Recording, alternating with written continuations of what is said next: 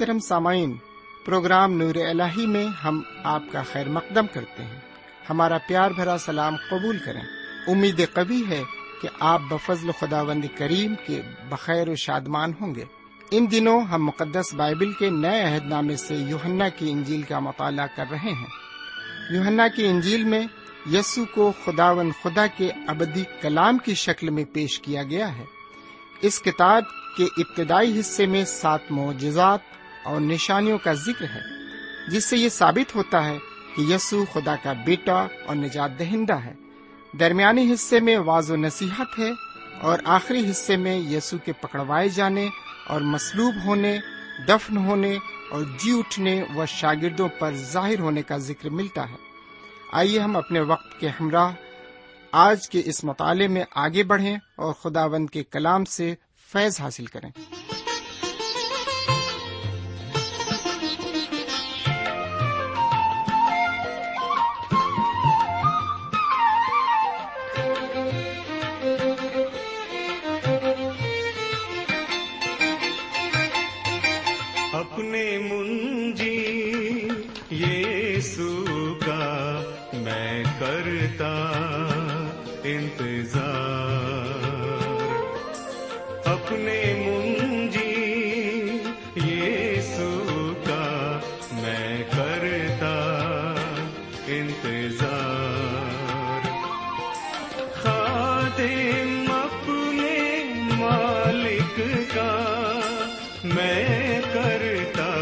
انتظار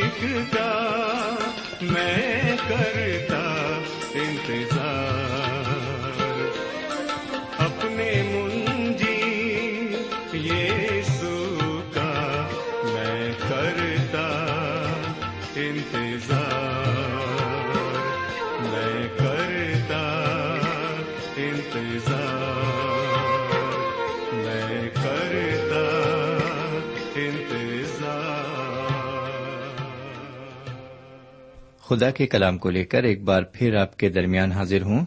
سلام قبول کیجیے۔ سامعین، ہم ایک بار پھر خدا و تعالی کا شکریہ ادا کرنا چاہتے ہیں کہ اس نے ہمیں سلامتی بخشی ہے۔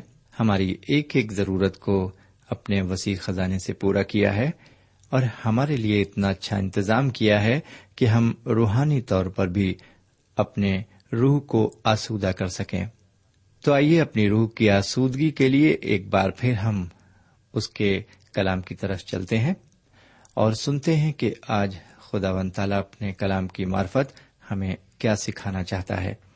لیکن اس سے پہلے ہم دعا مانگے ہمارے پاک پروردگار رب العالمین، ہم تیرے تہ دل سے شکر گزار ہیں کہ تو نے ایک اور موقع ہمیں عطا فرمایا ہے تاکہ ہم تیرے قدموں پر بیٹھ کر ایک بار پھر تیرے کلام کو سنیں اور اس سے فوقیت حاصل کریں۔ آج جب ہم تیرا کلام سنتے ہیں، تو یقیناً اسے ہم اپنی زندگی میں عملی جگہ دے سکیں۔ یہ دعا ہم اپنے حضور کریم، جناب سیدنا یسو مسیح کے وسیلے سے مانگتے ہیں۔ آمین۔ سامعین، آج کا یہ مطالعہ مقدس یوہنا کی انجیل کے بارہویں باپ کی بیسویں آیت سے لے کر اٹھائیسویں آیت تک کی عبارت پر مشتمل ہے۔ سامعین، بیسویں آیت میں ہم دیکھتے ہیں کہ عید فضح کے موقع پر بہت سے یونانی عبادت کرنے اور فسح منانے یروشلم میں آئے ہوئے تھے۔ اکیسویں آیت میں ہم دیکھتے ہیں کہ یہ یونانی فلپس کے پاس آئے اور ان سے کہا، جناب، ہم سیدنا مسیح سے ملنا چاہتے ہیں۔ میرے بھائی بہن اور پیارے بزرگ فلپس گلیل کے بیسیدا شہر کا رہنے والا تھا۔ زمین جناب سیدنا مسیح یروشلم میں داخل ہو کر عبادت خانے میں داخل ہو گئے۔ چونکہ وہاں پر عورتوں کی ایک کچہری بھی تھی اور ایک کچہری غیر یہودیوں کے لیے تھی، اس لیے یہ یونانی جو سیدنا مسیح کے دیدار حاصل کرنا چاہتے تھے، اس جگہ پر نہیں جا سکتے تھے جہاں وہ تھے۔ میرے بھائی فلپس نام یونانی نام ہے۔ اور شاید فلپس یونانی زبان میں بول رہے تھے۔ اس لیے یہ یونانی ان کے پاس آئے۔ فلپس ایک سیدھے سادے انسان تھے اور چاہتے تھے کہ ان کی مدد کرے۔ اس لیے وہ جناب اندریاس سے مدد کے طالب ہوتے ہیں۔ اور ہم دیکھتے ہیں کہ دونوں مل کر ان یونانیوں کی ملاقات جناب سیدنا مسیح سے کرا دیتے ہیں۔ اس بات کا ذکر ہم بائیسویں آیت کی عبارت میں پاتے ہیں۔ اب میں آپ کے روبرو تیئیسویں اور چوبیسویں آیت کو رکھتا ہوں۔ یہاں پر اس طرح لکھا ہوا ہے، یسو نے جواب میں ان سے کہا، وہ وقت آ گیا کہ ابن آدم جلال پائے۔ میں تم سے سچ کہتا ہوں کہ جب تک گیہوں کا دانا زمین میں گر کر مر نہیں جاتا، اکیلا رہتا ہے۔ لیکن جب مر جاتا ہے، تو بہت سا پھل لاتا ہے۔ زمین تیسویں آیت کا یہ حصہ کہ وہ وقت آ گیا کہ ابن آدم جلال پائے۔ غور طلب ہے۔ اسی طرح کا ایک جملہ جب وہ کانا گلیل میں ایک شادی میں تھے، فرمایا تھا۔ انہوں نے اپنی والدہ محترم سے یوں فرمایا تھا کہ ابھی میرا وقت پورا نہیں ہوا۔ یعنی یہ کہ میرا وقت ابھی نہیں آیا کہ میں جلال کو پہنچوں۔ اس وقت اس خدمت کا جو ان کے بھیجنے والے نے انہیں سونپی تھی، اس کا آغاز تھا۔ انہوں نے اپنی خدمت کا پہلا معاوضہ سادے پانی کو میں بنا کر دکھایا۔ لیکن جب انہوں نے لازر کو مردوں میں سے زندہ کیا تھا، اور جب اس کی بہن مریم نے حضور کریم کے پیروں پر بیش قیمت عطر ڈال کر ان کے پاؤں کو اپنے بالوں سے پوچھا تھا، اس وقت انہوں نے فرمایا اس نے تو میرے ساتھ بھلائی کی ہے۔ اس نے میرے دفن کی تیاری کی ہے۔ اسے کیوں دکھ کرتے ہو؟ سمین انہوں نے اس وقت اپنی موت کا اعلان کر دیا، کیونکہ یروشلم میں اس وقت ان کے قتل کی سازش ہو رہی تھی۔ اور اب ہم یہاں دیکھتے ہیں کہ وہ یونانی لوگوں کے روبرو یروشلم میں فرماتے ہیں، وہ وقت آ گیا کہ ابن آدم جلال پائے۔ یعنی کہ اب وہ اپنی سلیب کے بالکل ہی نزدیک پہنچ چکے ہیں۔ اب صرف تھوڑا سا فاصلہ حضور کریم اور ان کی سلیب کے درمیان ہے۔ یہاں پر وہ اپنی موت کے بعد کے حالات کا ذکر گیہوں کے دانے کی مثال دے کر سب کے سامنے بیان کرتے ہیں۔ جب جب انہوں نے فرمایا، میں تم سے سچ سچ کہتا ہوں۔ اس جملے سے آپ یہ نہ سمجھ لیں کہ جو کچھ وہ کہنے جا رہے ہیں، اس میں گہرا اور پوشیدہ راز چھپا ہوا ہے۔ وہ بتانا چاہ رہے ہیں کہ اب وقت آ گیا ہے کہ وہ جسم کو چھوڑیں اور تیسرے دن جی اٹھیں۔ اور جب تک ایسا نہیں ہوگا، پھل دستیاب نہیں ہوں گے۔ اور ان کے آنے کا مقصد بھی پورا نہ ہوگا۔ ساری دنیا کی قوم نجات حاصل نہ کر سکیں گی۔ بہرکیف اب ہم آگے بڑھتے ہیں اور پچیسویں آیت پر غور کرتے ہیں۔ لکھا ہوا ہے، جو اپنی جان کو عزیز رکھتا ہے، وہ اسے کھو دیتا ہے۔ اور جو دنیا میں اپنی جان سے عداوت رکھتا ہے، وہ اسے ہمیشہ کی زندگی کے لیے محفوظ رکھے گا۔ میرے پیارے بھائی بہن، ان سے مراد ہے شاگردوں اور یونانیوں سے۔ یونانی اس لیے ملنا چاہتے تھے کیونکہ انہوں نے حضور کریم کے بارے میں سنا تھا۔ اس وقت لازر کا واقعہ اپنے آپ میں ایک انوکھا واقعہ تھا۔ میرے پیارے بھائی بہن، حضور کریم ہر وقت اس شخص سے ملنے کے لیے تیار ہیں جو ان سے ملنا چاہتا ہے۔ جی ہاں جو ان سے ملنا چاہتا ہے۔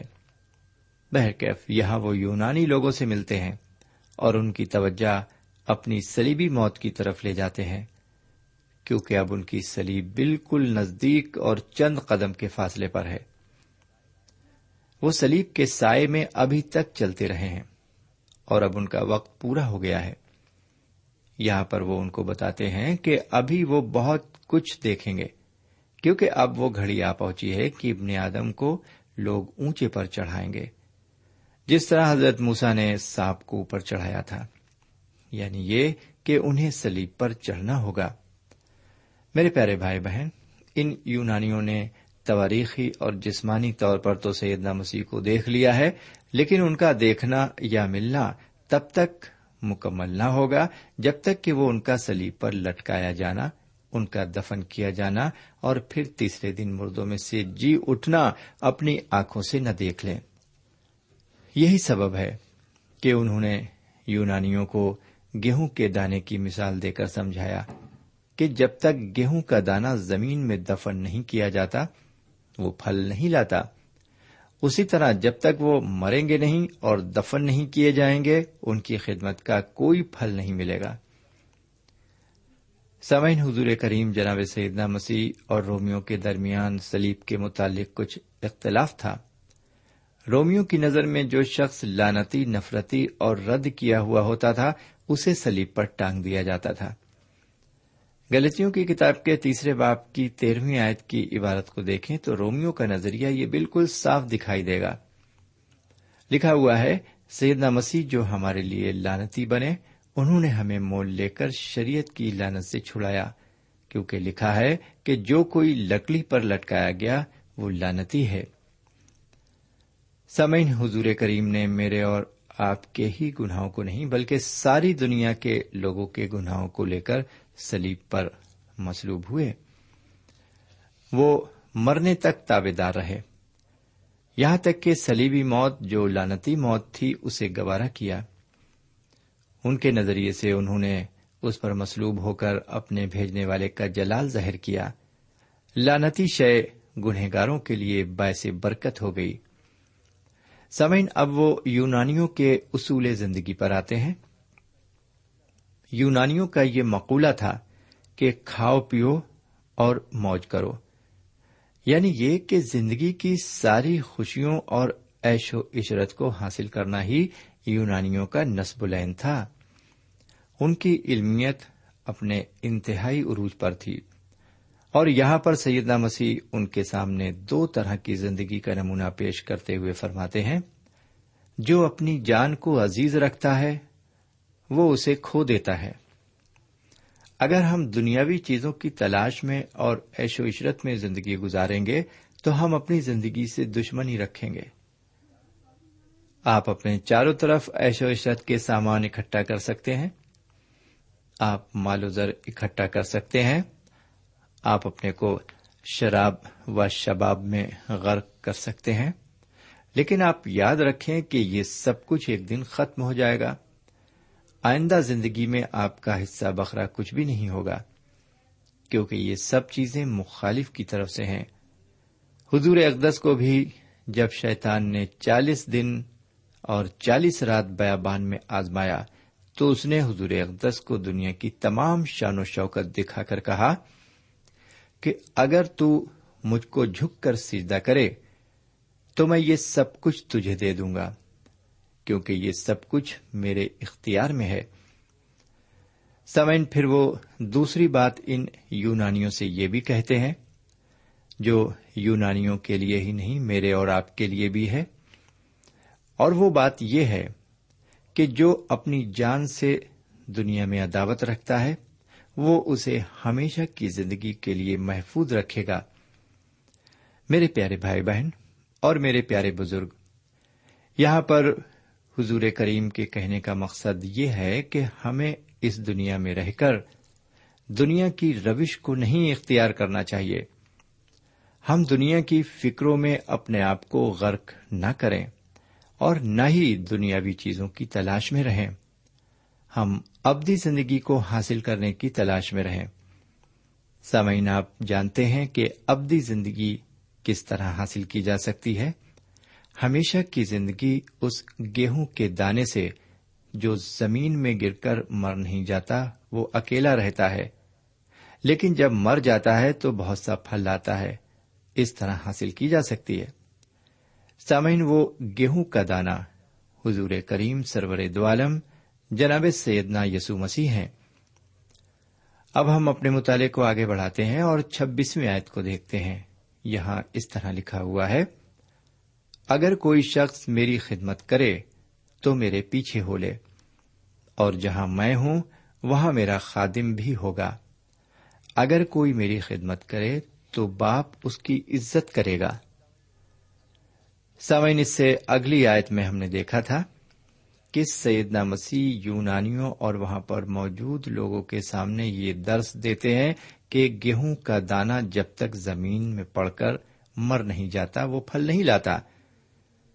اگر ہمیں گیہوں کے دانے سے پھل لینا ہے، تو ضرور ہے کہ اس دانے کو ہم زمین میں بوئیں۔ اسی سچائی کو انہوں نے ان یونانیوں کے سامنے پیش کیا کہ ایام قدیم سے ان کے لیے یہ مقرر تھا کہ وہ دنیا میں آئیں اور گنہگاروں کو ان کے گناہوں سے نجات دے کر ابدی زندگی عطا کریں۔ سمعین جسم فانی ہے، لیکن روح لافانی ہے۔ اور اسے ایک نہ ایک دن تخت عدالت کے سامنے کھڑا ہونا ہی پڑے گا۔ مقدس بائبل کہتی ہے کہ سیدنا مسیح سلیب پر اسی لیے چڑھے کہ وہ ہمیں اور آپ کو، بلکہ دنیا کے سارے گنہگاروں کو شریعت کی لانت سے آزاد کریں۔ آپ جاننا چاہیں گے کہ شریعت کی لانت کیا ہے۔ شریعت کے اعتبار سے کوئی راست باز نہیں، ایک بھی نہیں۔ اگر ہم نے پوری شریعت پر عمل کیا اور شریعت کے ایک حکم کو توڑا تو ہم سزاوار ہیں۔ اتنی ہی سزا کے جتنی پوری شریعت کے احکام کو توڑنے پر ملتی ہے۔ ظاہر ہے انسان جسمانی طور سے کمزور ہے، وہ گنہگار ہے اس کو گناہ سے نجات کی ضرورت ہے۔ اور نجات صرف تبھی حاصل ہو سکتی ہے جب شریعت کو پورا کیا جائے۔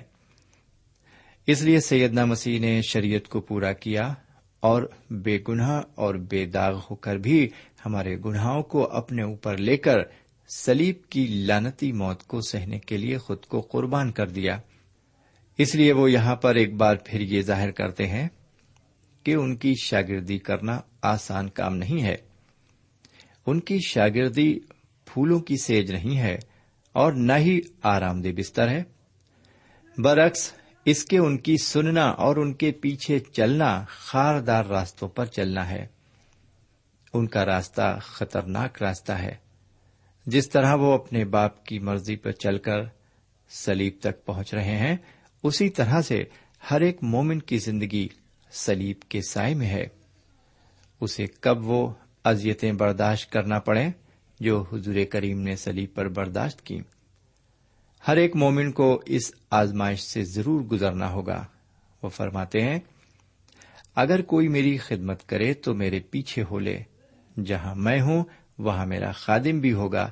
اگر کوئی میری خدمت کرے تو باپ اس کی عزت کرے گا۔ اگر ہم ایک بار اور اس آیت پر گہرائی سے غور کریں، تو ہم جان لیں گے کہ جس طرح سے سید مسیح سلیب کے سائے میں آگے بڑھ رہے ہیں، اسی بھی بڑھنا ہوگا جو ان پر ایمان رکھتا ہے۔ بہرکیف اب ستائیسویں آیت کو سنیے۔ اب میری جان گھبراتی ہے بس میں کیا کہوں؟ اے باپ، مجھے اس گھڑی سے بچا، لیکن میں اسی سبب سے تو اس گھڑی کو پہنچا ہوں۔ سمن جیسا کہ میں نے ابھی بتایا تھا کہ اب حضور کریم کا وقت پورا ہو گیا ہے، اب وہ اپنے کو سلیب پر قربان کریں گے۔ اس سلیب پر جو حضور اقدس سے تعلق رکھتی ہے، انہیں اس پر بہت تکلیف اٹھانی ہے۔